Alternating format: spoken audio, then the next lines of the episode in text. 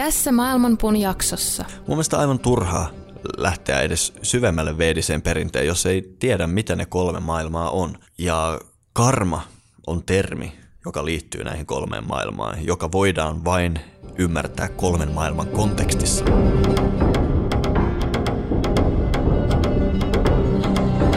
Maailmanpuun juuret ovat ylhäällä ja lehvästö alhaalla. Sen oksat levittäytyvät kaikkialle luonnonvoimien ravitessa niitä. Aistikohteet ovat sen versoja ja sen juuret levittäytyvät sitoen sielut niiden tekojen mukaisesti. Sen todellinen muoto ei ole näkyvissä tässä maailmassa, ei sen loppupää eikä alkupääkään.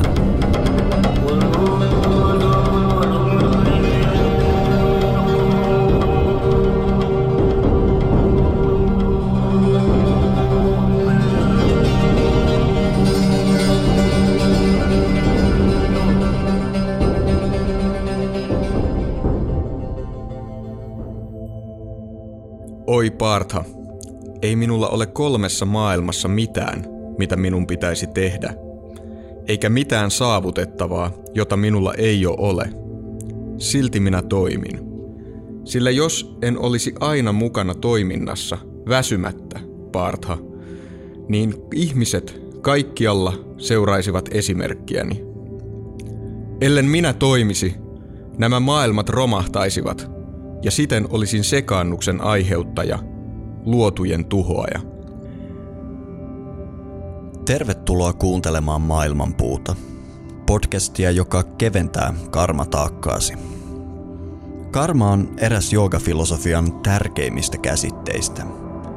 Usein sillä tarkoitetaan, että hyvät teot tuottavat hyviä, pahat teot pahoja seurauksia. Karman sanotaan myös sitovan ihmisen jälleen syntymien kiertokulkuun, Monet varhaiset joogamenetelmät tähtäsivät karman taakasta vapautumiseen ja jälleen syntymien lakkaamiseen. Bhagavad Gitan karma jooga kuitenkin tarjoaa toisenlaisen näkökulman karman ongelmaan ja tulkintoihin. Onko karma kosminen oikeuslaitos vai jotain muuta?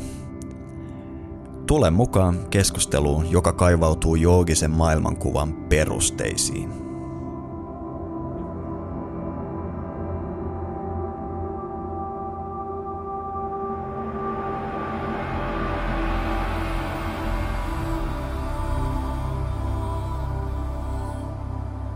No niin, täällä sitten taas ollaan Maailmanpuun studiossa ja tällä kertaa me oikein kylvetään valossa. Vaikea uskoa, että vain joitakin viikkoja sitten tässä samaisessa studiossa lymysimme keskellä päivää pimeässä piparia nakertain ja kuusen lehviä tuijotellen. Nyt oikein sattui vielä tämmöinen aurinkoinen päivä. Todella tuntuu, että uusi sykli on nyt lähtenyt käyntiin. Kyllä, viime vuosi on saatu pakettiin ja toivottavasti monet meidän kuulijat on kuunnelleet tämän meidän viime vuoden viimeisen jakson, jossa käsiteltiin syklistä maailmankuvaa ja joulutorttuja ja vaikka mitä muuta. Kyllä, se edellisjakso päätti maailmanpuun ensimmäisen aikakauden ja tästä lähtee kokonaan uusi. En malta odottaa. Niin, niin kuin viime jaksossa puhuttiin, niin nämä maailmanpuun kaksi ensimmäistä vuotta on ollut tällaista etsikkoaikaa, missä maailmanpuu on hakenut muotoaan ja etsinyt omaa tarkoitustaan tai omaa darmaansa, niin kuin me silloin keskusteltiin. Ja nyt on aika sitten ryhtyä vastuulliseen elämään ja ryhtyä tekemään sitä, mitä me osataan parhaiten mahdollisimman paljon. Eli tänä vuonna me ollaan päätetty tehdä kaksi jaksoa kuussa säännöllisellä julkaisutahdilla. Ja tämä tietysti tarkoittaa sitä, että me joudutaan tekemään vähän enemmän töitä maailmanpuun parissa. Ja jotta tämä olisi mahdollista, meidän täytyy niin sanotusti vahvistaa meidän juuria. Ja tähän tämä meidän merkittävin uudistus itse asiassa liittyy. Kyllä. Kaikki kuulijat voi olla mukana vahvistamassa meidän juuria. Ja jos haluat tukea Suomen ainokaista jooga-podcastia, voit liittyä Maailmanpuun juuri jäseneksi hintaan 4,99 kuukaudessa. Ja juuri jäsenenä saat pääsyn Maailmanpuun juuriin.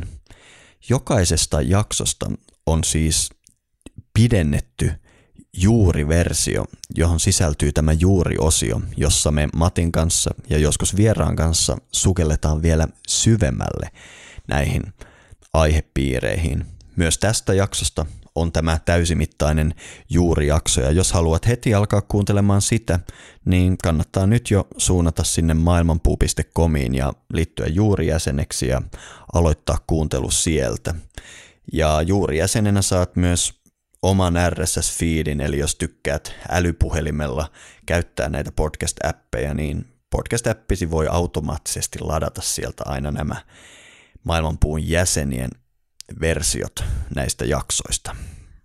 Eli että tästä ei jäisi epäselvyyttä kellekään kuulijalle, joka nyt vasta tästä ensimmäistä kertaa kuulee, niin kaikki jaksot tulee edelleen olemaan pääpiirteissään maksuttomia, mutta jäsenet saavat kaikista jaksoista pitemmät versiot. Ja näiden lisäksi jäsenille on luvassa kaksi ainoastaan jäsenille saatavilla olevaa jaksoa vuodessa. Täsmälleen. Toivottavasti mahdollisimman monet teistä haluaa liittyä maailmanpuun juurijäseniksi. Ja jos ette halua, niin edelleenkin on luvassa valtava määrä, itse asiassa enemmän kuin koskaan aiemmin, tätä meidän laadukkaaksi kehuttua ohjelmaa tarjolla. Maailmanpuun uusi sykli lähtee mielenkiintoisesti käyntiin. Me aletaan vähän pohtimaan näitä siteitämme tähän kosmokseen. Me aletaan puhumaan siitä, kuinka me ollaan tultu tähän olomuotoon, missä me juuri nyttenkin ollaan täällä studiossa ja sinä kuulija siellä jossakin. Tänään meidän jakson aiheena on karma. Karma on siitä mukava jooginen termi, että kaikki tuntevat sen. Se löytyy suomen sanakirjoista, englannin kielen sanakirjoista. Se on napattu ihan päivittäiseen arkikäyttöön, länsimaalaiseenkin kulttuuriin. Kuitenkin maailmanpuun kuulijat varmasti jo arvaavat, että se niin sanottu syyn ja seurauksen laki, miten karmaa nykymaailmassa käsitellään, ei ole aivan koko totuus, jos me sukelletaan tonne veediseen maailmaan ja aletaan todella tutkia joogaa tieteenä. Mutta Matti, puhutaan vähän siitä, miten, miten karma ymmärretään nykymaailmassa. Mit, mitä sulle siitä tulee mieleen? Mä just menisin tuossa sanoa, että olisi ehkä pitänyt sanoa tuossa maailmanpuun juurien mainostuksessa, että ennen kaikkea siitä saa hyvää karmaa. Täsmälleen. Tähän on ihan tavallista kuulla siitä, kuulla, kuulla vaikka sellaisia, että jos tekee jotain hyviä tekoja, tekee toiselle jonkun mukavan palveluksen, niin siitä saa hyvää karmaa. Tai sitten jos käy joku odottamaton vastoinkäyminen, niin se on pahaa karmaa. Joskus, joskus tota, on tällaisia tilanteita, että joku, joku tekee jonkun tota, ikävän tempun toiselle ja välittömästi hänelle käy jotain tota, tota, harmillista itselle ja sitten sanotaan, että tämä on niin kuin instant karma. Sä oot varmaan kuullut näitä kanssa. Joo, täsmälleen. Mä joskus, kun Shaktalla luennoin asioista, niin tästä asiasta, niin tykkään näyttää sellaista videoa, jossa kaveri kävelee tien yli ja näyttää keskisormea ja räyhää autolle, joka siihen on pysähtynyt ja hän kävelee keskittyen solvauksiin mm. päin mm. pylvästä ja nolaa itsensä täysin ja suuttuu siitä entistä pahemmin. Eli se on niin sanottu instant karma. Mm-hmm. Ja voi viettää kyllä hyvin rattoisen illan, jos kirjoittaa YouTubeen hakusana instant karma. Mm. Sieltä löytyy kaikenlaista hauskaa. Eli, eli tavallaan voisi sanoa, että se miten, miten karma yleensä arkikielessä ymmärretään, niin tiivistyy sanoihin sitä saa mitä tilaa.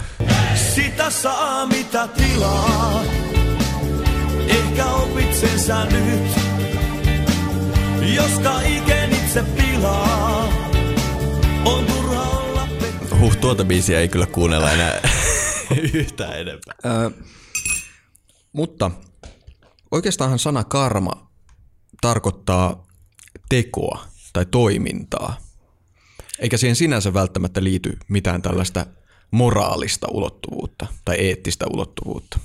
Se on täsmälleen totta, mutta kuitenkin mä uskoisin, että aika moni, joka kuulee termin karma, yhdistää sen tämmöiseen hindulaiseen jälleen syntymiseen oppiin mm. ja siihen, miten tavallaan me ollaan tässä elämien kiertokulussa. Ja karma on se mekanismi, joka meidän reittejämme määrittää. Monet on oppinut peruskoulun uskonnon tunneilta, miten hindut haluaa päästä lehmäksi ja välttelee käärmeeksi tai koppakuoriaiseksi syntymistä. Ja ajatella, että jos tekee hyviä tekoja, niin voi tässä olentojen hierarkiassa astua vähän eteenpäin. Ja jos, voi, jos tulee tehtyä hölmöilyjä, niin saattaa päätyä alakertaan maanmatoseksi tai muuta. Niin, yleensä, yleensä just karma selitetään, että se on tällainen metafyysinen universaali syyn ja seurauksen laki, joka, joka tavallaan sitten palkitsee hyvistä teoista ja rankaisee pahoista teoista ja se liitetään olennaisesti tähän jälleen syntymäajatukseen. Ja tavallaan paremminkin, parempi sanoa universaali oikeuslaitos. oikeuslaitos, joo, tavallaan joo. Ja, ja tavallaan se, mikä siinä on olennaista myös, on se, että se on tavallaan selitysmalli sille, että miksi maailma on sellainen kuin se on. Koska ajatus on se, että aiemmat teot on määrittänyt sen, millaista nyt on. Ja se, miten me toimitaan nyt, määrittää sen, millaista tulevaisuudessa tulee olemaan. Mm-hmm. Ja eli tota, tavallaanhan yksi, yksi tällainen ehkä länsimainen näkökulma karmaan on, että sitä voidaan pitää yhdenlaisena vastauksena, filosofisena vastauksena pahan ongelmaan, miksi maailmassa tapahtuu ikäviä asioita. Vai joo. mitä oot mieltä? No joo, ehdottomasti. Mua kiinnostaisi, miten, sä, niin kuin, miten se sulle selittää sitä paha ongelmaa. Miten tämä ratkaisee sen paha ongelman?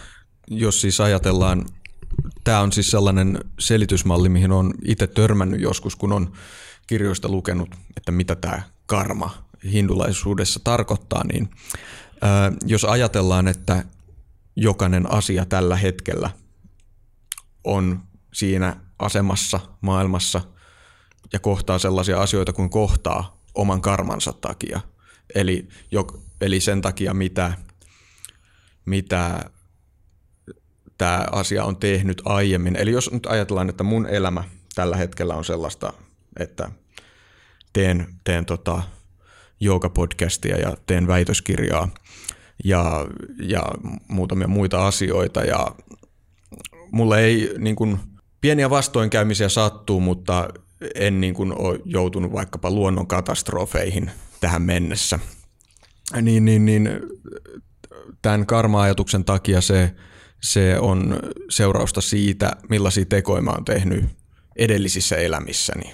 Ja ne on ilmeisesti ollut sellaisia ihan ok tekoja, että tota, tota, tota, elämä on sellaista niin kuin keski, keskiverto haastavaa. Näinhän sitä usein ajatellaan. Mm. Ja, ja mä, mä pidän ehkä, koska tämä on hiukkasen naivi tapa nähdä karma, niin mä pidän sitä myös hiukan ongelmallisena. Mm. Se mun mielestä, tämä ei ole tosiaan se alkuperäinen tapa ymmärtää karma, mutta se, kyllä se vähän liittyy siihen. Ja, mutta tämä ajattelutapa nyky-Intiassakin on se hallitseva mm. ajattelutapa. Vaikka siinä on ripaus totuutta, niin se on aika hyvä niin kuin Intiassa ihminen joutuu väistämättä sen todellisuuden eteen, että sä näet päivittäin ihmisiä, jotka on aivan suunnattoman toivottomassa tilanteessa, vaikka jalattomana rampana tien varrella kerjäämässä ropoja ja, hmm.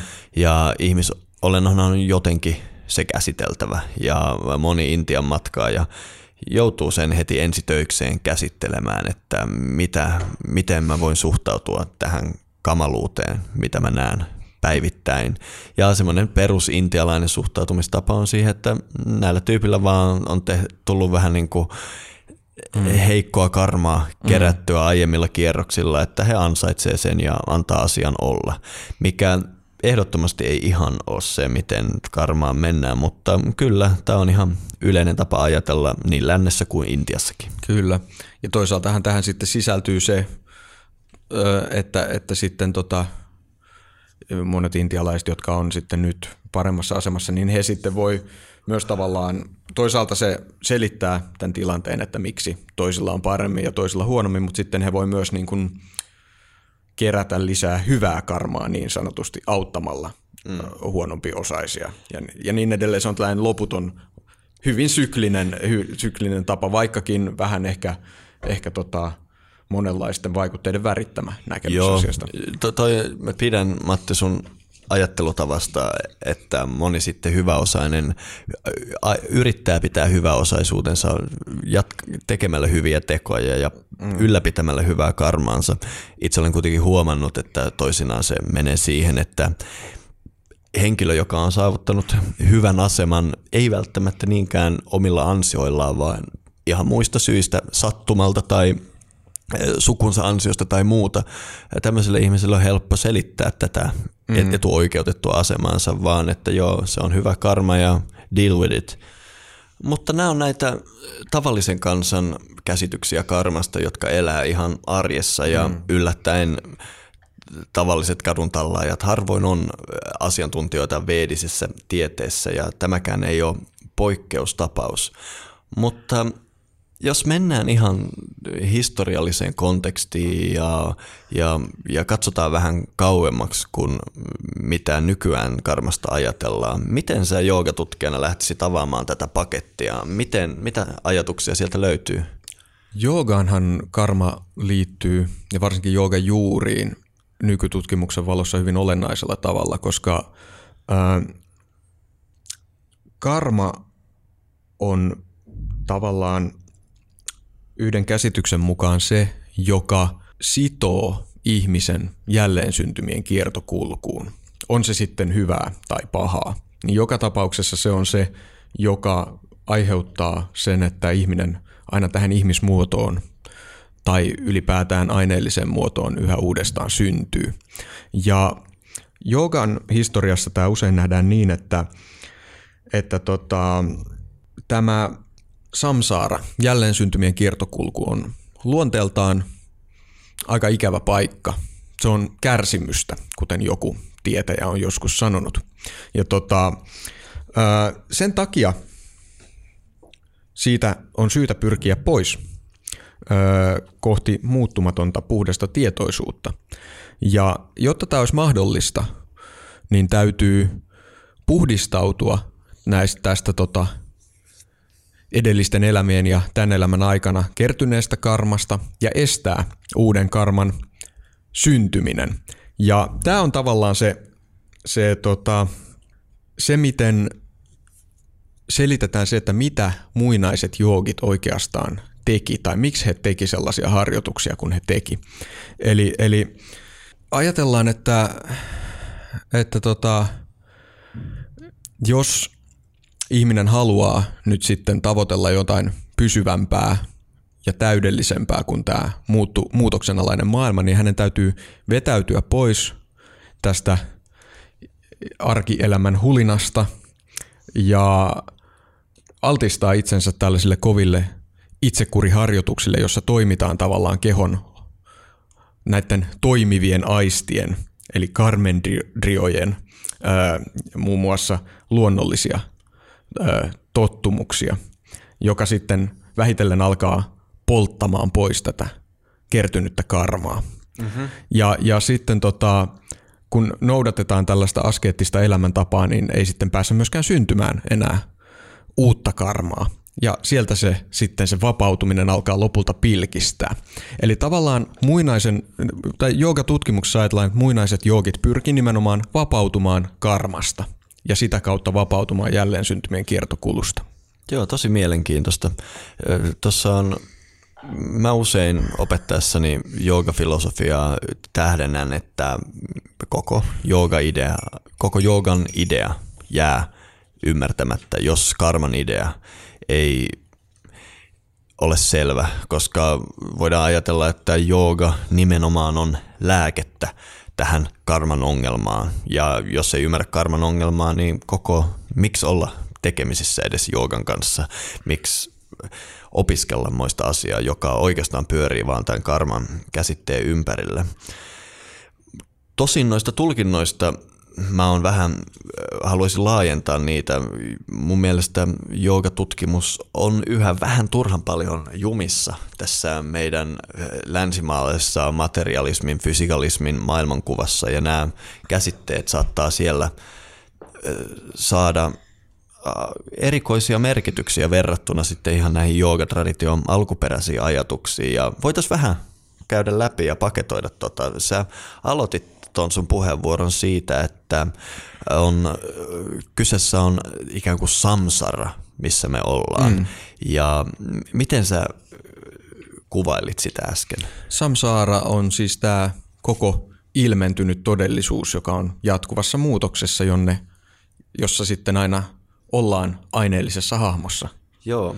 Toi, toi, toi termi on kiva ihan niin kuin analysoida, koska mm. sanskrit on niin ihana johdonmukainen kieli. Sam mm. on termi, joka ehkä on helppo ymmärtää englannin kielen sanan sam, eli summa. Mm-hmm. Se on kaiken summa, eli kaikkeus.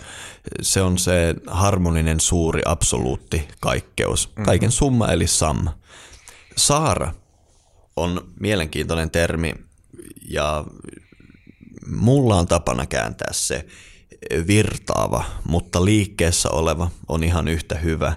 Mä huomaan, mä just availin tässä Monier Williams sanakirjaa mm. ja täällä Saaralle annetaan myös käännöksiä, kuten vaikkapa energia, todellinen tarkoitus, nektari, vesi, monenlaisia, mutta mun mielestä virtaava tai liikkeessä oleva on paras. Eli se, mikä mm. on absoluutti, ääretön ja virtaava liikkeessä mm. oleva, on samsara. E- Eli siis ilmentynyt todellisuus ehkä voisi Joo, sanoa. ei, ei mun mielestä sun Joo. tapa sanoa se lyhyesti alussa oli mm. tosi hyvä. Siitä, että samsara on aina kärsimystä, mä haluaisin puuttua siihen ajatukseen, koska mä oon huomannut, että meidän kulttuurissa monet käsitykset vaikkapa samsaraan liittyen tulee suoraan Theravada buddhalaisuudesta. Mm.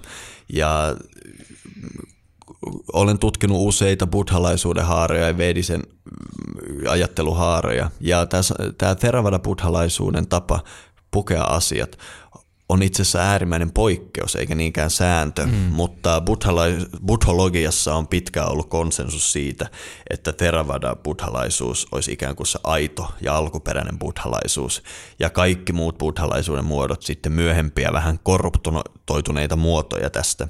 Tämä olisi muuten aivan mahtava maailmanpuun aihe, eli mun mielestä voitaisiin joskus tehdä podcast tästä aiheesta. Buddhalaisuuden historiasta. Joo. Meiltä itse asiassa on pyydetty sitä pariin otteeseen, joten ehkä meidän täytyisi tehdä. Joo, mutta tässä kohtaa ei mennä sille, sinne sen syvemmälle.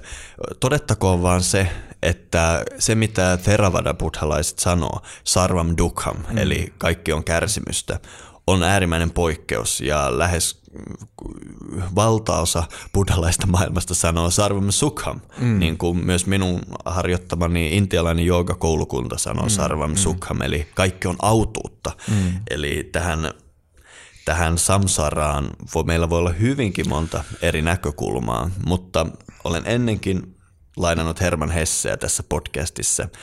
Silloin tiedät löytäneesi suuren totuuden, kun sen vastakohta on yhtä totta. Tämä on hyvin sanottu, mutta ehkä tässä myös näkyy se, että on näihin tota, tai näin, vaikka niin kuin joogan sisällä löytyy erilaisia painotuksia. Ja ehkä, ehkä indologiassa, joogan historian tutkimuksessa painottuu jostain syystä tämä asketismin ö, esiin nostaminen ja askeettisten perinteiden mm. esiin nostaminen, ö, jossa sitten ajatus on tällainen hyvin, hyvin maailmakielteinen tai samsara-kielteinen. Joo. Ja tota, en, sitä voidaan sitten pohtia, että miksi – nämä on korostunut ja onko ne ollut niitä hallitsevia tai vanhimpia muotoja näistä. Mutta yhtä kaikki, yhtä kaikki näin se yleensä selitetään.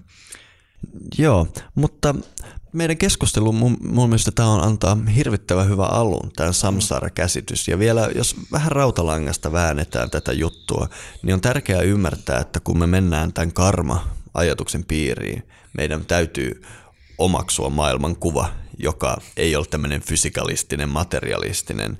Eli siis ajatellaan, että tämä Sam, joka on liikkeessä, mm. on itse asiassa luonteeltaan mielenkaltainen. Se on ikään kuin tietoinen, elävä. Mm. Mm. Ihmismieli on meille läheisin asia, joka muistuttaa sitä, mutta kyseessä on sitten paljon massiivisempi absoluuttimieli, jota niin kuin eräs joogi sanoi, ymmärtää absoluutti on vähän sama asia kuin työntää elefantti korvasta sisään, eli hyvin hankala asia. Mutta se, mikä on liikkeessä, on se mielenkaltainen absoluutti, ja tätä kautta me aletaan lähestyä karmaan. Eli ylipäätään tämä veedinen maailmankuva pohtii meidän roolia osana tätä suurta mieltä, joka on liikkeessä, samsaraa. Ja jotkut pitää tätä äärimmäisen niin kuin vaikeana juttuna, kärsimä, kärsimyksellisenä juttuna. Ja niin kuin sä äsken sanoit, pyrkii sitten siitä kohti sitä puhdasta tietoisuutta, mm. joka ei ole tämän karman ää, tuhoamaa. Sitten on toisia koulukuntia, jotka ikään kuin surffaa siinä mm. suuressa virtaavassa ja my- menee sen mukaisesti ja ei niinkään pidä sitä ongelmallisena. Mulle itse asiassa tuli mieleen, että mä en tiedä, ootko törmännyt tällaiseen näkemykseen, mutta esimerkiksi indologi Johannes Bronkhorst esittää, että nämä karman ja samsaaran käsitteet ei itse asiassa alun perin tuu veedalaisesta kulttuurista. Vaan? Vaan täällä tota, Intian koillisosissa silloin ö, kauan ennen ajanlaskun alkua vaikuttaneesta tämän niin sanotun suuremman Magadhan alueelta, jolla, jossa oli tällainen ihan erillinen ö, kulttuuri, joka sitten tota, ö, ajanlaskun alkua edeltävän vuosituhannen aikana, kun, kun tota, tämä induskulttuuri siirtyi sinne Gangesin rannoille, niin nämä kohtasi ja niiden käsitykset alkoi sekoittua mm-hmm. toisiinsa. Ja se tavallaan synnytti, tämä kohtaaminen näiden kulttuurien välillä synnytti buddhalaisuuden, chinalaisuuden ja joogan opit sellaisena, kun ne sitten tunnettiin klassisessa muodossa. Oletko törmännyt tällaiseen näkemykseen? En tiedä, onko juuri tähän, mutta jotain näköisiä niin kuin ajatuksia aika usein on tullut vastaan. Mä en tunne tätä sen tarkemmin, miten mm. se menee, mutta sinänsä, jos me mennään karman käsitteeseen, mä väitän, että me myöhemmin tullaan huomaamaan, että tämmöisessä absoluutti mieli lähtöisessä maailmankuvassa se muuttuu aivan välttämättömäksi käsitteeksi. Sitten voidaan arvella, että ehkä se juuri termi tuossa muodossa, mistä mm. se on tullut, mutta kyseen karman idea on mun mielestä jokaiselle hengelliselle kulttuurille aivan välttämätön ja se löytyy oikeastaan melkein joka hengellisestä kulttuurista. Joo, tämä on hyvin mahdollista, mutta mä kävin vaan miettimään sellaista, että koska tota, niin kuin nostit esiin tässä nämä erilaiset suhtautumiset samsaaraan tai tähän ilmentyneeseen todellisuuteen. Mm-hmm. Ja tavallaan se yksi Bronkhorstin pointti oli, että just tällainen niin kuin äärimmäinen asketismi mm. tulee sieltä, sieltä tota suuremman Magadhan alueelta. Kun sitten taas vedalaisuudessa tämä asketismi ei ollut niin, niin painottunut. Eli voisiko tässä olla jotain sellaista kahdesta eri perinteestä, jotka jollain tavalla niin kuin on vuorovaikutuksessa? Voi olla. Mä en, mä en nyt voi tätä teilatakaan mm. mun tiedoilla, koska en tunne kyseistä ajatusta. Sinänsä mä uskon, että jos meidän kokonainen yhteiskunta pyörii näiden ajatusten ympärillä, on väistämättä tietty prosentti väestöstä, joka tuntee vetoa asketismiin ja mm. menee sinne ja meillä aina on se poppo. Se, olisiko tämmöinen kulttuurien kohtaminen sitten ylipainottanut tätä, tätä puolta, koska, koska intialaista kulttuuria, niin kuin sanotaanko viimeiset pari tuhatta vuotta on kuvannut hyvin se, että siellä tämä asketismi mm. on niin kuin haukannut paljon isomman palan kuin monissa muissa kulttuureissa, mm. vaikka kaikista se löytyy. Ehkä. Mä oon ihan niin kuin tosi avoin tälle ja mielelläni tutustun tuohon, mutta, mutta sinänsä mä uskon, että tämä karman ydinajatus on yhtä vanha kuin veedalaisuus ja se on tunnistettavissa myös muista traditioista. Joo. Mä en, mä en tätä lähde kiistämään, mulla vaan niin kun alkaa niin kun palaset loksahtelemaan tavallaan uusille paikoille, kun huomaan niin kun tavalla, tavallaan sitä, miten niin kun eri, tavallaan eri painotuksia mm-hmm. samantyyppisiin ideoihin, samoihin käsitteisiin on. Ja sitten kun tietää jonkun verran tätä historiaa, mutta ei mennä pitemmälle tähän spekulatiivisen indologian ö, ö, puolelle enää, vaan jatketaan karmasta vähän tiukemmin. Mitkä olisi sun mielestä toisia ydintermejä tässä, kun me aletaan lähestyä karmaa? Samsara on nyt käsitelty. Samsara, tietysti sitten moksha tuli tuossa mainittu, eli se, että pyritään tavallaan vapautumaan siitä samsaarasta. Niinhän se yleensä tulkitaan, vapautuminen. Joo, tässäkin on nämä perspektiivierot. Mm. Joko vapautua samsarasta tai vapautua samsarassa. Mm. Pysytäänpä tässä hetken aikaa. Joo. Eli, eli tota, yleensähän siis moksha tulkitaan niin, että puhdistuttuaan karmasta ja sen jättämistä jäljistä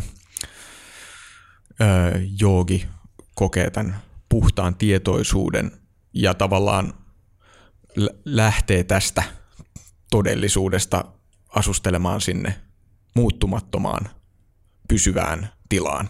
Ja tätä Georg Feuerstein kutsuu hienosti uh, up and out henkisyydeksi. uh, mutta tota, sitten, sitten on tämä toinen ajatus. Uh, eli vapautua tässä elämässä. Joo. Ja, ja tämä on enemmän tantrinen näkemys ehdottomasti. No joo, tantrinen, mutta jos me mennään ihan muinaiseen maailmaan, niin tantrahan ei ole hirveästi erillään näistä muista koulukunnista, mutta ehkä sitten näistä keskiaikaiseen mm. vedisen kulttuuriin jälkikahinoissa tantrassa tämä on säilynyt enemmän. Mutta mun mielestä tämä liittyy olennaisesti meidän edellisjaksoon, jossa me puhuttiin syklisestä maailmankuvasta. Se, että me sanotaan vai päästetään suustamme tämmöinen sana kuin svastika, mm. jo edellyttää sitä, että me pidetään tätä virtaavaa suurta hyvänä asina. Svastika mm. sanoikin, että tämä, mikä tuottaa näitä syklejä mm. meille tässä, se on hyvin. Se on mm. ok. Mm-hmm. Eli pelkkä svastika ajatuksena edellyttää tämmöistä kulttuuria. Ja, ja niin kuin me viimeksi puhuttiin, kyseessä on aivan niin kuin hallitseva symboli niin kuin ympäri planeettaa. Eli mä väittäisin, että hirvittävän moni tällä planeetalla on ajatellut, että se on hyvin Mm. Eikä ole sanonut, että sarvam dukham, kaikki on kärsimystä tai jotain muuta. Niin siis tämähän on ihan äh, tavallaan maalaisjärkeenkin käyvä ajatus, että mikään kulttuuri ei voi koostua pelkästään askeetikoista, koska, koska, se, koska askeetikot harvemmin tuottaa ö, materiaalista hyvinvointia, jälkeläisiä, kulttuuria, ylipäätään sitä, mistä, mistä tota, ihmiselämä koostuu. Mutta mä ehdotan, että se miten me voidaan rakentaa tollainen se on hyvin filosofia, niin jätetään se vähän myöhempään tätä Joo. jaksoa, koska meidän on pakko ymmärtää karma, että me, Kyllä. jos me, sitten me voidaan rakentaa se filosofinen suhtautumistapa karmaan myös. Mm-hmm, joo, uh, mutta mainitsin tuossa äsken myös sen, että, että se, mitä se, miten se karma sitten tämän askeettisen näkökulman mukaan näkyy, tai mitä se tekee, on, että se jättää jälkiä. Hmm. Ja nää, näitä jälkiä kutsutaan nimellä samskaara. Ja mä oon nähnyt tästä sellaisen ö, käännöksen muun muassa kuin painauma. Joo. Eli tota, ikään, kuin, ikään kuin puhdas tietoisuus on tällainen, ö, sanotaan vaikka pyöreä pallo, johon sitten ihmisen teot alkaa nakutella erilaisia kuoppia, kunnes se sitten muodostuu tämän näköiseksi, kun me ollaan nyt. Näin mä oon tätä joskus hahmottanut. Joo. Tämä on hyvin yleinen tapa ajatella. Mm. Mä ehkä laittaisin tähän myös pikkasen tätä ihan samaa kritiikkiä. Mm. Tässä on hirveästi palikaanonia ajatuksia teravada-buddhalaisuudesta mm. ynnä muuta. Mehän tuossa äsken jo saatiin selville, mikä se sam on. Mm. Se on kaiken summa, suuri mm. mieli, joka tuottaa meidän kokemuksen, suuri tietoisuus niin sanotusti. Ja jos me laitettiin siihen Saara perään, niin se mm. oli se sam, joka liikkuu, joka on liikkeessä. Mm-hmm. jos me laitetaan siihen kara, se S siinä välissä, se ei tee mitään, niin karahan tarkoittaa se, joka tekee, tekijä. Mm. Eli tämä samskarahan oikeastaan, niin kuin, jos me ei oteta siihen mitään filosofista painotusta, tarkoittaa vaan absoluutti, joka tekee. Mm-hmm. Ja, ja totta kai se tarkoittaa, että jos me ymmärretään monistinen tapa ajatella, niin me tehdessämme asioita olemme se absoluutti, joka mm. tekee. Me, on, me, meidän perspektiivistä me ollaan mukaan meidän oma minä, mutta me ollaan osa sitä suurta virtaa. Mm-hmm. Eli osana sitä suurta virtaa, kun me toimitaan, niin me teemme samskaraa. Silloin se itse absoluuttikin toimii. Mutta tämähän, niin kuin sä sanoit, tämä on, nyt pitää mennä hyvin muinaiseen vediseen tieteeseen, että tämä on ollut se mainstream-tapa ajatella. Sitten on alettu nykyiset tulkinnat liittyy siihen, että nämä samskarat on ikään kuin sitä, sitä kun me toimitaan tässä maailmassa, täytettä siihen meidän rinkkaan, joka on koko ajan selässä ja, mm. ja, ja mitä enemmän me toimitaan, sitä enemmän me sotkeudutaan tähän meidän rajalliseen kokemukseen ynnä muuta mm. ja samskarat ymmärretään tämmöisenä ongelmallisena asiana. Niin, se yleensä selitetään niin, että samskarat on tavallaan näitä jälkiä, jotka ohjaa meitä toimimaan tietyllä tavalla, jotka mm. sitten synnyttää vasanoita, eli ehdollistumia tai, tai totu, toimi, niin tällaisia tottumuksia, miten me aina toimitaan Joo. kerta toisensa jälkeen. Näinhän se usein selittää. Joo, ja käytännön tasolla näinhän se usein onkin, hmm. kun tämmöinen olento, rajallinen olento niin kuin sinä tai minä toimii, niin siinä käy juurikin näin. Mutta jos kysymme suurelta Rishiltä asiasta, niin hän sanoi, että samskara on vain kuin sam, Jumala tai absoluutti mm. toimii ja siinä se. Korjaa, jos on väärässä, mutta tota, eikö hindulaisuudessa myös näitä tota, elämän siirtymäriittejä kutsuta nimellä samskara? Joo, kyllä. Ja ihan niin kuin vaikkapa polttohautaus. Mm. Samskaralla voidaan tarkoittaa sitä.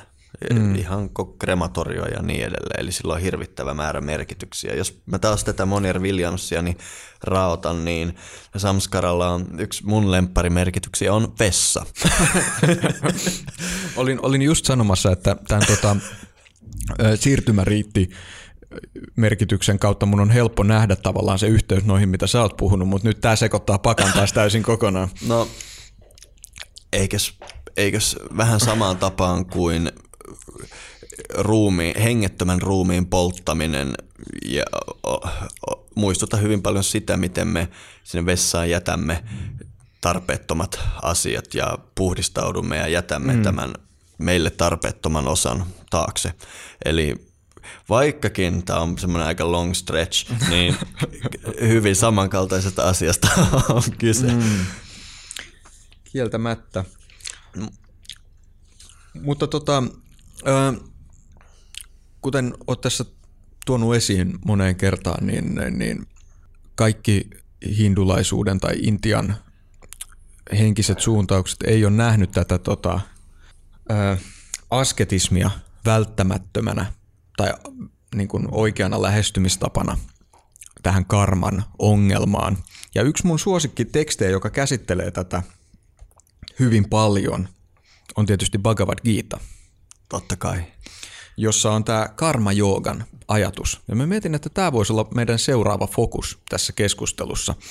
Eli, eli yksi, miten tätä joskus tulkitaan, tätä Bhagavad Gitan sanomaa, on se, että se on tavallaan tällainen yritys sovittaa yhteen se, että toisaalta meillä on vahva, voimakas, askeettinen joogatraditio – mutta toisaalta meillä on sitten yhteiskunta, jota pitäisi pyörittää ja, ja, ja maailma, jossa pitäisi elää.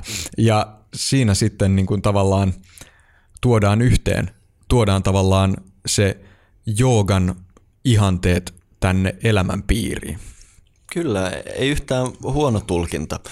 Mutta tämä karma joogahan muistaakseni on kolmas kappale kyseisestä tekstistä ja, ja ennen kuin me uppoudutaan sen pariin, niin mä haluaisin palata tuohon tohon otteeseen Bhagavad Gitasta, minkä sä luit ihan tämän jakson alussa.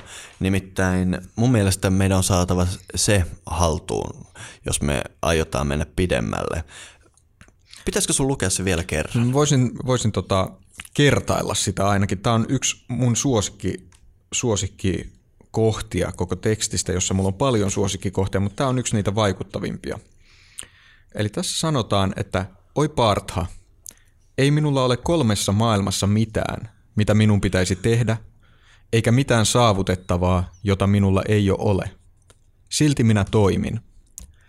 Sillä jos en olisi aina mukana toiminnassa, väsymättä, Partha, niin ihmiset kaikkialla seuraisivat esimerkkiäni. Ellen minä toimisi, nämä maailmat romahtaisivat, ja siten olisin sekaannuksen aiheuttaja, luotujen tuhoaja. Bhagavad Gita aina kun lukee, niin tuntuu niin kuin joku kaataisi puhdasta lähdevettä sieluun. Mm-hmm. Mutta mä oon tämmönen rasittava tyyppi. Mä takerron tuohon ihan ekaan. No toi oi partta. Mm. Siis sitä me ei nyt analysoida tänään. Mm. Parttahan viittaa tässä oppilaaseen, mm. joka tässä tapauksessa on Arjuna. Mm. Arjuna eli, eli tämä Pandava-suvun prinssi, joka tavallaan ehkä, ö, miten nyt näin joogin näkökulmasta, kun tätä tekstiä lukee, niin hän on se lukija itse tavallaan. Kyllä. Mutta oi parta jääköön taakse. Se seuraava juttu on mun mielestä aika ikistä olennaisin juttu karman kannalta. Ei minulla ole kolmessa maailmassa mitään, mitä minun pitäisi tehdä. Mm. Tässä tekee mieli kysyä, että anteeksi missä kolmessa mm. maailmassa? Mm. Kieltämättä. Tämä tota, on mielenkiintoista, että se tässä kohtaa mainitaan, ja sehän heti tuo mieleen useammankin kolmikerroksisen maailman kuvan. Kyllä. Siinä, miten mä opetan joogaa, on aivan ytimessä tämä kolmikerroksisen maailman omaksuminen. Me ollaan edellisjaksoissa, jos mennään vaikkapa, peruutetaan tonne öö, öö, meidän edellisen tantra-jaksoon, niin siinäkin muistan, että sekä Lakshmi puhuu kolmesta maailmasta, että Kali, kun me luettiin mm. näitä sekä jo kolme maailmaa. Mun mielestä aivan turhaa lähteä edes syvemmälle veediseen perinteen, jos ei tiedä, mitä ne kolme maailmaa on. Ja, ja karma on termi, joka liittyy näihin kolmeen maailmaan, joka voidaan vain ymmärtää kolmen maailman kon- kontekstissa niin sanotusti. Mm-hmm. Eli tämä voitaisiin ottaa suurennuslasin alle hetkeksi. Tämä liittyy siihen samsaraan, mistä me jo vähän puhuttiin. Absoluutti mieli liikkeessä. Tavallaan yleensä tätä kolmikerroksista maailmaa symboloi absoluutti, eli rajattomuus. Siitä yleensä semmoinen aika tavallinen tapa puhua tästä on sanoa taivas, ilma ja maa. Tätä käyttää melkein kaikki kulttuurit ympäri maailmaa. Ei pelkästään tätä, mutta, mutta myös tätä. Taivas, ilma ja maa. Mulle, mulle tulee eh, niin kuin enemmän mieleen ehkä niin kuin vaihtoehtoisena tämä pohjoisten kulttuurien ylinen, ylinen tämänpuoleinen ja alinen. Tämä on ihan sama, mutta mä väittäisin, että taivas ja maa on se kaikista yleisin. Tämä ilma, hyvä kun takerruit siihen, se mm. vähän vaihtelee. Mun opetuksessa mä yleensä sanon taivas, välitila ja maa. Joo, mä oon samaa mieltä, samaa mieltä tuosta, että tavallaan toi ta- taivas ja maa, sehän on se perustava tavallaan mm-hmm. kaikkeuden ö, esitys, joka suomen kielessäkin hienosti tässä maa-ilma-sanassa mm-hmm. ilmenee, mutta tota, se sitten, miten tämä kolmas elementti nähdään, siinä näyttää olevan jotain vaihtelua. Joo, koska se on tavallaan vaan se liike, mutta eipä mennä asioiden edelle. On tärkeää ymmärtää, että se taivas, se on se ääretön, se on se absoluutti, se on se sam näissä termeissä. Ja yleensä kult, jokainen kulttuuri, heillä on jonkunlainen ikoni, joka edustaa tätä yläkertaa. Mun mielestä sana taivas on suomen kielessä äärimmäisen mielenkiintoinen mm. termi. Sehän menee, yleensä sitä jäljitetään monen mutkan kautta tonne protogermaaniseen mm. kieleen, eli esigermaaniseen kieleen. Muistaakseni se on teivas mm. siellä. Ja mikä sitten suoraan on sanskritiksi devas, eli, mm. eli devat, mm. jumalat. Mm-hmm. Eli meidän sana taivas on hyvinkin veedinen termi, joka viittaa absoluuttiin. Sitten tämä toinen kerros, se on tavallaan teoreettinen, tietyssä mielessä teoreettinen. Eli jos ajatellaan, että meillä on se absoluutti mieli ja samsara on termi siitä, että se liikkuu, mm. niin se liikkuva aspekti mm-hmm. on se välitila. Ilma on siitä hyvä, koska ilma aina liikkuu, mutta, mm. mutta useimmiten musta tuntuu, että veedinen kulttuuri tykkää puhua tässä kohtaa äänestä tai puheesta, sanoista. Se on sitten ääniaspekti. Mm-hmm. Ja sitten se alakerta maa mm-hmm. on rajallisuus. Eli kun me olemme sen taivaan, liikkuvan taivaan sisällä, niin meidän rajallinen kokemuksemme siitä, koska meidän kokemuksen piiri ei kuulu koko universumi, vaan tämä rajallinen, se on sitten se maa, Tuntuuko, että tämä kolmikko on nyt suurin joo, piirtein toi, järkevästi selitetty? Tuo on mun mielestä oikein hyvä selitys, mutta ehkä haluaisin vielä tähdentää, että toi näyttää kuitenkin olevan erilainen kuvaus kuin vaikka sitten tämä, tämä tota, shamaanirummun kolmikerroksinen maailma. Mun mielestä se on ihan sama. Se on vaan, nämä, eri traditiot pukee ihan samoja ajatuksia vähän erilaiseen kieleen. Ja tämä taivas, ilma, maa on vähän niin kuin, jos me piirretään suora jana ylhäältä alas. Se yläpää on taivas, puoliväli tai se matka on se ilma ja alhaalla on maa. Toisaalta jotkut kulttuurit tykkää piirtää tämän jutun syklinä. Ja jos me ajatellaan sykliä, niin silloin se taivas olisi se kello 12 ympyrän yläosassa. Siitä mennään alas. Kello kutonen on maa. Ja täältä maan perspektiivistä meillä on tavallaan toinen puoli ympyrästä tulee sieltä taivaasta ja toinen puoli vie sinne taivaaseen. Ja tämä olisi sitten se aline. Eli me, me ollaan siinä keskellä kello kutosessa ja toinen suuntaa ylinen ja toinen alinen. Mutta totta puheen, tässä ei varmaan ole näin sano radioversiossa mitään järkeä. Tämä pitäisi piirtää ja sitten se avautuu kyllä kaikille. No joo, menemättä sen, sen tota syvemmälle tähän analyysiin, niin on kuitenkin ihan reilua todeta, että tällainen kolmijakoinen maailma muodossa tai toisessa on aika yleinen tapa hahmottaa tätä. Joo. Intialaisessa kulttuurissa yleensä tätä kolmikerroksista maailmankuvaa, sen ikonina on joko Shiva tai Vishnu. Ja, ja Vishnu kuvaa sitä liikeaspektia.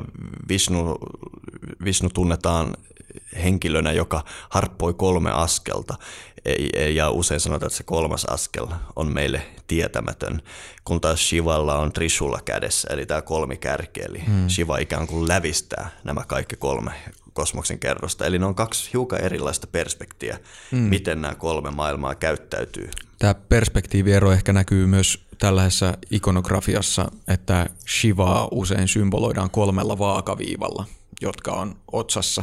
Joo. Kun taas sitten Vishnua kolmella pystyviivalla. Täsmälleen. Ja voitko avata tätä symboliikkaa vähän? Joo, eli Vaishnavathan piirtää otsaansa tämmöiset kolme pystyviivaa. Ne ei oikeastaan ole kolme pystyviivaa, se muistuttaa kutakuinkin äänirautaa ja sitä kutsutaan tilakaksi. Ja se symboloi Vishnun askelta, tai se jakautuu kolme osaa, eli juuri niitä kolmea askelta, jotka Vishnu harppoo kolmen maailman tason läpi. Kun taas äh, Shaiva eli Shiva-keskeisissä perinteissä otsaan laitetaan niin sanottu tripundra, eli miten se nyt sanotaan suomeksi, kolme merkkiä. Ja se symboloi tätä kolmikerroksista maailmaa äänenä, eli monet sanovat vain Intiassa, että se symboloi om termiä. Jos ne, jotka ei tiedä, niin omissa on myös tämä kolme kerrosta, eli a, u ja m. Eli myöskin näissä otsaan piirrettyissä merkeissä nämä traditiot hiukan eroa toisistaan. Mm-hmm. Mutta miten nämä kolme kerrasta oikein liittyy tähän karma-ajatukseen? Se on mun mielestä olennaista, koska täytyy ymmärtää, että jos ei ym- nämä kolme kerrosta ole hallussa, niin se konteksti aina vähän hämärtyy, kun tutkii tätä veedistä tiedettä. Usein puhutaan absoluutista ja silloin puhutaan siitä ylimmästä kerroksesta. Niin kuin ollaan aiemmissa jaksoissa puhuttu, tantra on äärimmäisen kiinnostunut siitä keskikerroksesta ja siitä, miten tämä liikkuva absoluutti sitten ikään kuin äänen tai värähtelyn muodossa synnyttää asioita. Sillä on oma geometriansa, oma matematiikkansa, oma ja niin edelleen. Sitten on tämmöisiä koulukuntia kuin Theravada buddhalaisuus, jotka ei suostu näkemään mitään muuta kuin se alakerroksen ja sanoo, että kaikki muu on spekulatiivista ja silloin on ihan perusteltua sanoa, että sarvam, dukham, mm. kaikki on kärsimystä. Kun me puhutaan toiminnasta noin niin kuin yleensäkin, niin siitä ne kaikki sanskritin toimintaan liittyvät sanat saa ju, alkunsa samasta juuresta. Ja se juuri on kr, mm. eli k ja vokaalinen r peräkkäin. Mm. Ja se on mielenkiintoista, miten kun tästä kr juuresta johdetaan verbejä, niin se muuttuu vähän, että mistä kerroksesta me oikein puhutaan. Kun me puhutaan absoluutista, niin toiminnan verbi on kria. Mm-hmm. Ja tämähän on tosi tunnettu yleensä, kun on jotain toimintaa, joka liittyy puhtauteen ja, ja harmoniaan, niin mm. niitä kutsutaan kriaksi jopa joogaharjoituksessa. Ikään kuin jotkut kääntää krian puhdistautuminen mm-hmm. joskus jooga-yhteydessä. Mutta se, miten se liittyy absoluutin toimintaan, mun mielestä on helppo vaikkapa vetää yhteys englannin kieleen create, mm-hmm. eli luoda – olisi sitä absoluutin toimintaa. Mm-hmm. Jos me puhutaan siitä keskikerroksesta, niin silloinkin tämä kr saa oman muotonsa. Silloin me ei sanota kria, koska se on ikään kuin tämä shakti, ääni, värähtely, liike, ilma, mistä me puhutaan. Ja silloin me käytetään termiä krama. Ja, ja kun nämä teksti, Kramahan on yksi Vishnun nimistäkin muun muassa, koska Vishnu mm. painottaa sitä liikettä. Niin, eikö tämä usein käännetä tämä Krama niin kuin askel? Joo, mm. se on yksi, mutta se yksi on myös kävellä, mm. yksi on pelkkä liike. Mä muistan silloin jossain yhteydessä me puhuttiin näistä, näistä meditaatioteksteistä, mm. sattiparanta, sutanta ynnä muuta. Mm. Ja mä moitin niitä siitä, että siellä tämä krama käännetään kävely ja puhutaan kävelymeditaatiosta. Gramma on myös termi praanan liikkeelle ja puhutaan, mm. puhutaan sitten antaragrammasta, sisäistä liikkeestä ja bahajagrammasta, ulkoisesta. Eli tämä gramma on hyvin monipuolinen termi. Ehkä meidän kuulijoille se saattaisi olla tutuin Krishnamacharyan opetuksessa Vinyasa-grammasta, mm-hmm, joka kyllä. on tämä, tämä asanoiden liittäminen yhteen liikesarjoiksi. Aivan. Mutta tämä Gramma termi käy järkeä ainoastaan tämän kolmikerroksisen maailmankuvan kautta. Se on se keskikerros. No, mennäänpä sinne alakertaan, eli maahan, meidän rajalliseen kokemukseen. Mm. Se, kun tämä absoluutti toimii, se kun tämä mieli liikkuu ja se kun me itse kuvittelemme liikuttavamme sitä tässä omassa rajallisessa muodossamme, siitä termi on karma. Mm. Eli tämä kr juuri ilmenee jokaisella tasolla vähän eri muodossa. Ja nyt meillä on karmaan joku konkreettinen suhde. Mitäs mieltä saat tästä mun monologista? Mun mielestä tämä sun monologi on hyvin järkeen käyvä. Se ei ehkä ole se tavallisin tapa selittää tätä asiaa, mutta jos me katsotaan tätä sitaattia, joka on jo pari kertaa toistettu, mm-hmm. niin sehän on hyvin, hyvin tota, se on tavallaan avaa tätä hyvin järkeenkäyvällä tavalla. Mm-hmm. Eli tässä on kyse siitä, että korkein tietoisuus sanoo, että kolmessa maailmassa ei ole mitään, mitä pitäisi tehdä, mutta silti olen jatkuvasti toiminnassa. Aivan. Ja jos en toimisi, niin mitään ei enää olisi olemassa. Aivan. Eli, eli se selittää, että tämä toiminta on tavallaan se ö, koko kaiken ilmenemisen perusta. Mm-hmm. Ja sittenhän tämä teksti, tai no itse asiassa ennen tätä, jos ollaan ihan tarkkoja, niin tässä tota, tota on tavallaan selitetty, mitä tämä toiminta tarkoittaa ihmisen näkökulmasta. Mm-hmm. Eli tämä Gitan kolmosluku, voisi sanoa ehkä, lähtee sieltä alatasolta, karman, yksilön tasolta, mm-hmm. ja sitten selittää sen tämän tällaisen ö, metafysiikan siinä takana jollain tavalla. Tosin nyt me ollaan jo hypätty ehkä vähän aiheen edelle. En, en mä tiedä. Mun mielestä olisi ehkä, nyt kun me vähän puhuttiin näistä kolmesta kerroksesta mm. ja karmasta, niin olisi kiva lukea vähän lisää Giittaa. Voisitko nyt Giittaa niin. Jukeboksi jatkaa? Giittaa Jukeboksi jatkaa. Eli siis pu, puheen aiheena on siis karma jooga, eli toiminnan jooga. Ja tämä sitaatti tai kohta, johon usein vedotaan, kun puhutaan siitä, mitä karma jooga on, löytyy itse asiassa jo Giitan kakkosluvun lopusta, missä sanotaan näin. Sinulla on oikeus vain toimintaan, ei toiminnan kantamiin hedelmiin. Älä anna teon hedelmän olla toimintasi vaikutin, mutta älä toisaalta takerru toimettomuuteenkaan. Tee siis työsi joogaan tukeutuen, Dananjaya. Jooga on sitä mielen tyyneyttä, kun ihminen on luopunut itsekkäästä takertumisesta ja pitää voittoa ja tappiota samanarvoisina. Tässä on siis, mä puhuin tuossa aiemmin siitä, että tätä gitaa on jotkut tulkinnut niin, että tässä halutaan sovittaa yhteen se jooga ja tällainen maailma, maailmassa toimiminen. Ja tämä tavallaan kiteyttää sen jossain määrin. Eli tilanne on se, että prinssi Arjuna on taistelukentällä ja alkaa epäillä sitten, että onko tämä taisteleminen oikein ja haluaa luopua taistelusta, joka tavallaan toimii ehkä vertauskuvana tällaiselle askeettiselle maailmasta vetäytymiselle. Tämä on semmoinen, Gita on niin nerokkaasti mm. kirjoitettu, mm. että me voidaan lukea se kaiken kolmen kerroksen mm-hmm. mukaan. Jos me puhutaan niin, kuin, niin sanotun ylä, yläkerroksen taivaan perspektiivistä, niin kyse on siitä, että absoluutti e, epäröi, ilmaiseeko se itseään ja synnyttääkö se maailman kokemuksen.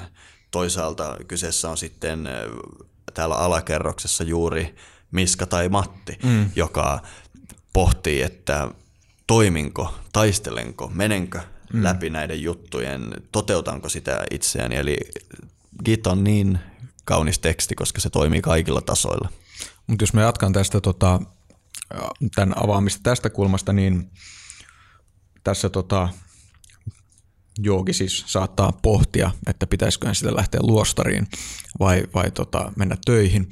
Ja, ja sitten tota, korkein tietoisuus sanoo, että, että ei se auta mitään, mitään vetäytyä maailmasta, että se, vaan, vaan toimi, mutta älä, älä tota, toimi tällaisista materialistisista syistä, älä tavoittele sen lopputuloksia. Joo. Tämä on tavallaan se, miten tätä usein luetaan, ja Kyllä. joka on niin kuin ehkä semmoinen tapa, joka avaa, jos nyt otetaan tämä sun malli, niin avaa sitä alakerrosta. Joo, tämä on, me toivottavasti lähiaikoina omistetaan kokonainen jakso Darmalle, koska se te- termi pitäisi parsia kasaan niin kuin mm. karma, jotta tämä keskustelu tuottaisi suurimman hedelmän. Mutta se kun ihminen oikeasti alkaa ymmär- ymmärtää maailmaa tällä lailla tietoisuuskeskeisesti, niin se ensimmäisenä, se ei yleensä ala niin, että onpas mahtavaa, että elän tietoisessa kosmoksessa, vaan se alkaa, että mitä helvettiä, eikö mun toimilla olekaan materiaalisia seurauksia ja hedelmiä. Siis on, mitä järkeä on toimia, mm. jos me ollaan tämmöisessä paikassa, mä en tee enää mitään, ei ole mitään järkeä. Tämä on se ensimmäinen juttu. Mm-hmm. Ja dharma on se termi, joka sen ratkaisee sitten jossain maailmanpuun jaksossa tulevaisuudessa. Mutta tässä nimenomaan tämä Krishna, eli absoluutti mieli tämmöisessä muodossa kannustaa Arjunaa silti toimimaan huolimatta siitä, että toiminnalla hedelmät eivät olekaan ihan sitä, mitä Arjuna ehkä olettaa. Ja hän painottaa, että toiminnalla itsessään arvoa, se ylläpitää mm. maailmaa. Eli siispä toimi. ja use, usein tässä kohtaa puhutaan, tai tämä toiminnan hedelmistä luopuva toiminta. Mm. Tämä ehkä johdattaa meidät siihen, miten joogapiireissä nykyään tätä karma-joogaa yleensä tulkitaan. Eli on tavallista kuulla vaikka sanottavan, että jossain joogaretriitillä tai joogakurssilla pitää tehdä jotain keittiöhommia tai siivoamista sen oman joogaharjoituksen lisäksi ja tätä kutsutaan karmajoogaksi. Ja toinen sitten on, on se, että ajatellaan, että joogin pitää elää tällaista hyvällistä, hyvällistä elämää ja tehdä esimerkiksi hyvän tekeväisyyttä, lahjoittaa keräyksiin tai tehdä jotain vapaaehtoistyötä. Ja näitäkin saattaa kutsua karmajoogaksi. Joo. Mua harmittaa hirvittävästi, että monet Bhagavad Gitan käännökset nappaa tämän meidän modernin maailmankuvan ja ehkä pienen itse vihankin siihen messiin. Ja tiedän käännöksiä, jossa tämä karmajooga käännetään hyveellinen toiminta. Mm. Toi on aikamoinen mauste, minkä kääntäjä on laittanut siihen, koska siinä ei ole pientäkään termiä, joka tarkoittaisi hyveellinen. Hyveellinen on tämmöinen, sanotaanko, että aika äh,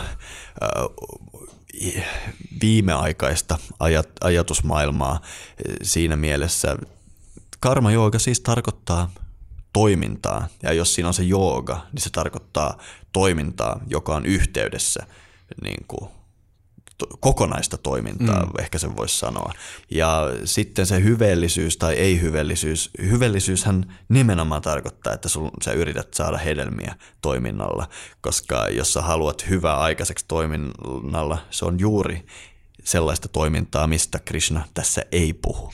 Paitsi itse asiassa kävin nyt miettimään, että jos me ajatellaan, että tämä koko liikkuva, liikkuva absoluutti, koko kosmos – tiivistyy sanoihin se on hyvä, mm.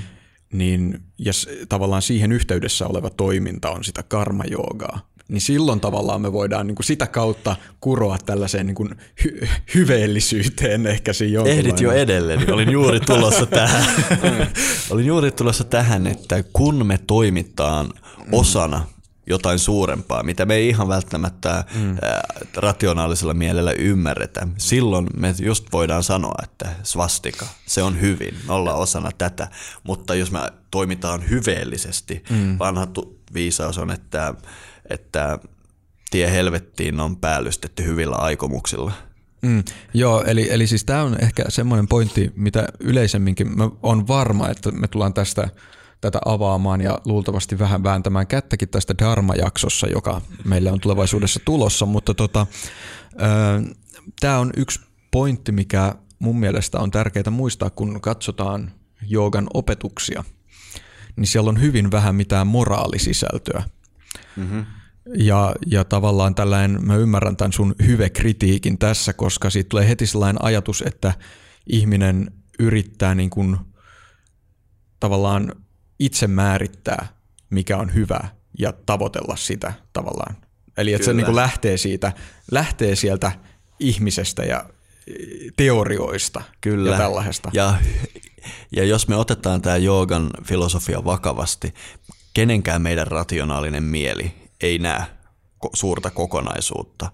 Eli kun me yritetään itse järkeillä, mikä on sitä hyveellistä toimintaa, niin me oikeastaan niin kuin jo lähtökohtaisesti epäonnistutaan ehkä, ehkä semmoinen tota, tapa, joka voi valottaa tätä, jos, jos kuulijat nyt siellä raapii päätään, että mistä hän Matti ja Miska nyt puhuu, niin siis on se, että pitää muistaa, että meidän nykyihmisten maailmaa on tämä tällainen valistuksen, valistuksen tota jälkeinen maailma, jossa ajatellaan, että meillä on erilaisia teorioita siitä, mikä on hyvää ja oikein ja mihin suuntaan maailman pitää mennä ja niistä me sitten väitellään ja yritetään tehdä maailmaa sen mukaiseksi. Mm-hmm. Mutta se maailma, mistä jooga tulee, näki asiat ylös alaisin, niin sanotusti, kuten me ollaan ehkä muutaman kerran jo todettu tässä, mutta se, jos se ajatellaan, että maailma on absoluutin tavallaan jonkunlaista lainmukaista ilmentymää, niin tavallaan se, se, se, se hyvä, hyvä korkein hyvä on jo siellä meistä mm-hmm. riippumatta. Juuri näin, ja vielä haluaisin lisätä, koska kuulen jo siellä kotisohvilla, miten sanotaan, että jos kerran jää, ei voi järkeillä, mikä on hyveellistä toimintaa, niin voiko sitten tehdä ihan mitä huvittaa. Mm. Ihan sama mitä tekee sitten. Ja nimenomaan ei. Tämä, tämä Bhagavad Gita on erinomainen teksti tästä ja koko Dharman ajatus on erinomainen ajatus tästä. Ja va- kysymykseen, että miksi sitten ei voi tehdä mitä haluaa, jos ei pidä yrittää olla hyveellinen, niin tässä vastaus on karma.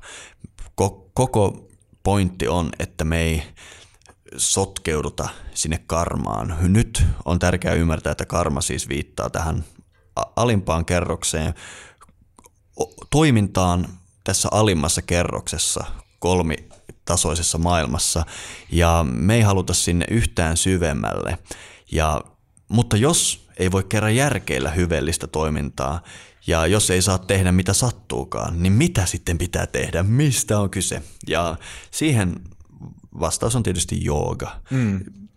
Tämä on se syy, minkä takia jooga ylipäätään on olemassa. Joogassa me pystytään kehittämään toimintamalleja, jotka ei perustu järkeilyyn, mutta jotka toisaalta on yhteydessä ja tämän suuren samsaran myötäisiä. Mm. Öö, tavalla, niin, tavallaanhan siis yksi tapa kääntää tämä karma-jooga, kun katselen näitä mun muistiinpanoja, niin on oikeanlainen toiminta. ja tota, se, mitä oikeanlainen toiminta Bhagavad Gita mukaan muun muassa on, kuuluu esimerkiksi näin. Tee siis osaksesi lankeavat teot, sillä on parempi toimia kuin olla toimimatta. Ei edes pelkkä ruumiin ylläpitäminen onnistu ilman toimintaa. Koko tämä maailma on sidoksissa karmaan. Kaikki paitsi Jumalalle omistettu toiminta – Pyhitä siis tekosi tälle tarkoitukselle, kuntin poika, omaa etuasi tavoittelematta. No, tähän kuulostaa kyllä edelleen vähän siltä, jos me nyt luetaan meidän, meidän nykyihmisen linsseillä, tämä kuulostaa vähän sellaiselta hyvän tekeväisyydeltä ja tämä, mun mielestä tämä Jumalalle omistetun toiminnan mainitseminen ei yhtään niin kuin helpota tämän, näiden tota, hyveellisten tulkintojen tuota, tuota, uuden, tai näkemistä toisella tavalla. Mm. Mutta se, mikä mulle ehkä tässä on se avain, on se, että tämä alkaa, että pitää tehdä osakseen lankeavat teot. Eli että meillä jokaisella on tiettyjä asioita, jotka on tavallaan meidän tehtäviä. Mm-hmm. Ja tämä, jotka ei, ei, ei ole tavallaan välttämättä meidän vallassa, mitä ne on. Ja tämä liittyy läheisesti siihen Bhagavad Gitan ehkä keskeisimpään käsitteeseen ja meidän tulevan jakson aiheeseen, eli dharmaan. Joo. Jätetään se vielä auki, mutta sen verran voidaan siitä, sitä lähestyä kuitenkin, että meidän todellinen identiteetti on jo valmis. Vähän samaan tapaan kuin Maailmanpuu podcast etsi pari vuotta identiteettiä ja me aletaan hiukan ymmärtää sitä nyt, niin jokaisen ihminen kulkee sen etsinnän läpi ja toivon mukaan jossain vaiheessa alkaa ymmärtää ja toimii maailmassa sen kautta. Mm. Se on oikeastaan ainoa tapa niin kuin, toimia tässä maailmassa eikä tuhota itseään karmalla näin niin kuin veedisen perspektiivin kautta. Mutta jätetään se sinne Dharma-jaksoon, että miten se – miten se oikein löydetään niin. ja mistä siinä on kyse ja miten yhteiskunnat voi noudattaa sitä ja niin edelleen. Mutta ehkä tämän karmajooga-aiheen väliaikaisena yhteenvetona voitaisiin sitten todeta, että äh, ehkä ennemminkin kuin hyvän tekeväisyyttä tai hyveellistä toimintaa, karmajooga voitaisiin ymmärtää, että se on – oman syvimmän olemuksensa mukaista toimintaa. Kyllä, tai oman luonnon mukaista toimintaa, mutta ehkä se syvin olemus on hyvä tarkennus siihen, että me oikeasti ollaan aitoja miniä. miniä. Eli oikeasti aito minäni mm. toimii siinä todellisen luontonsa mukaan. Mutta se, mitä tämä todellinen luonto tosiaan tarkoittaa, niin siihen palataan tulevissa jaksoissa. Koko joogan harjoitus oikeastaan on sen löytämistä. Mutta meillä alkaa olla tässä karmajakso paketissa ja me alamme tästä siirtyä maailmanpuun juuriin, jotka ovat siis ylhäällä. Ja maailmanpuun juuriosiossa me puhutaan tänään muun muassa kolmesta gunasta, kolmesta, miten sä Matti kääntäisit gunat? Mä oon suosinut sellaista käännöstä kuin luonnon ominaislaadut. Kyllä, eli maailmanpuun juurissa selviää tänään, kuinka nämä luonnon ominaislaadut oikein vaikuttavat tähän meidän karmiseen kokemukseen. Me myös uppoudutaan valtavan mielenkiintoiseen aiheeseen, eli jälleen syntymisoppiin. Onhan pakko ymmärtää jälleen, jälleen syntymisoppia, jos meinaa karmalla pedata itselleen hyvää seuraavaa elämää, vai onko karmalla mitään tekemistä jälleen syntymisopin kanssa? Tämä myös selviää maailman puun juurissa tänään. Ja juuriin pääset siis juurijäsenenä ja juurijäseneksi päästä osoitteessa maailmanpuu.com. Kyllä, eli jos tämä meidän tähänastinen keskustelu on herättänyt mielenkiinnon, ja toivottavasti se on, niin tiedätte mitä tehdä. Ja muille kuulijoille toivotamme hyvää vuoden alkua ja Palataan taas pari viikon päästä. Näin teemme. Kiitoksia.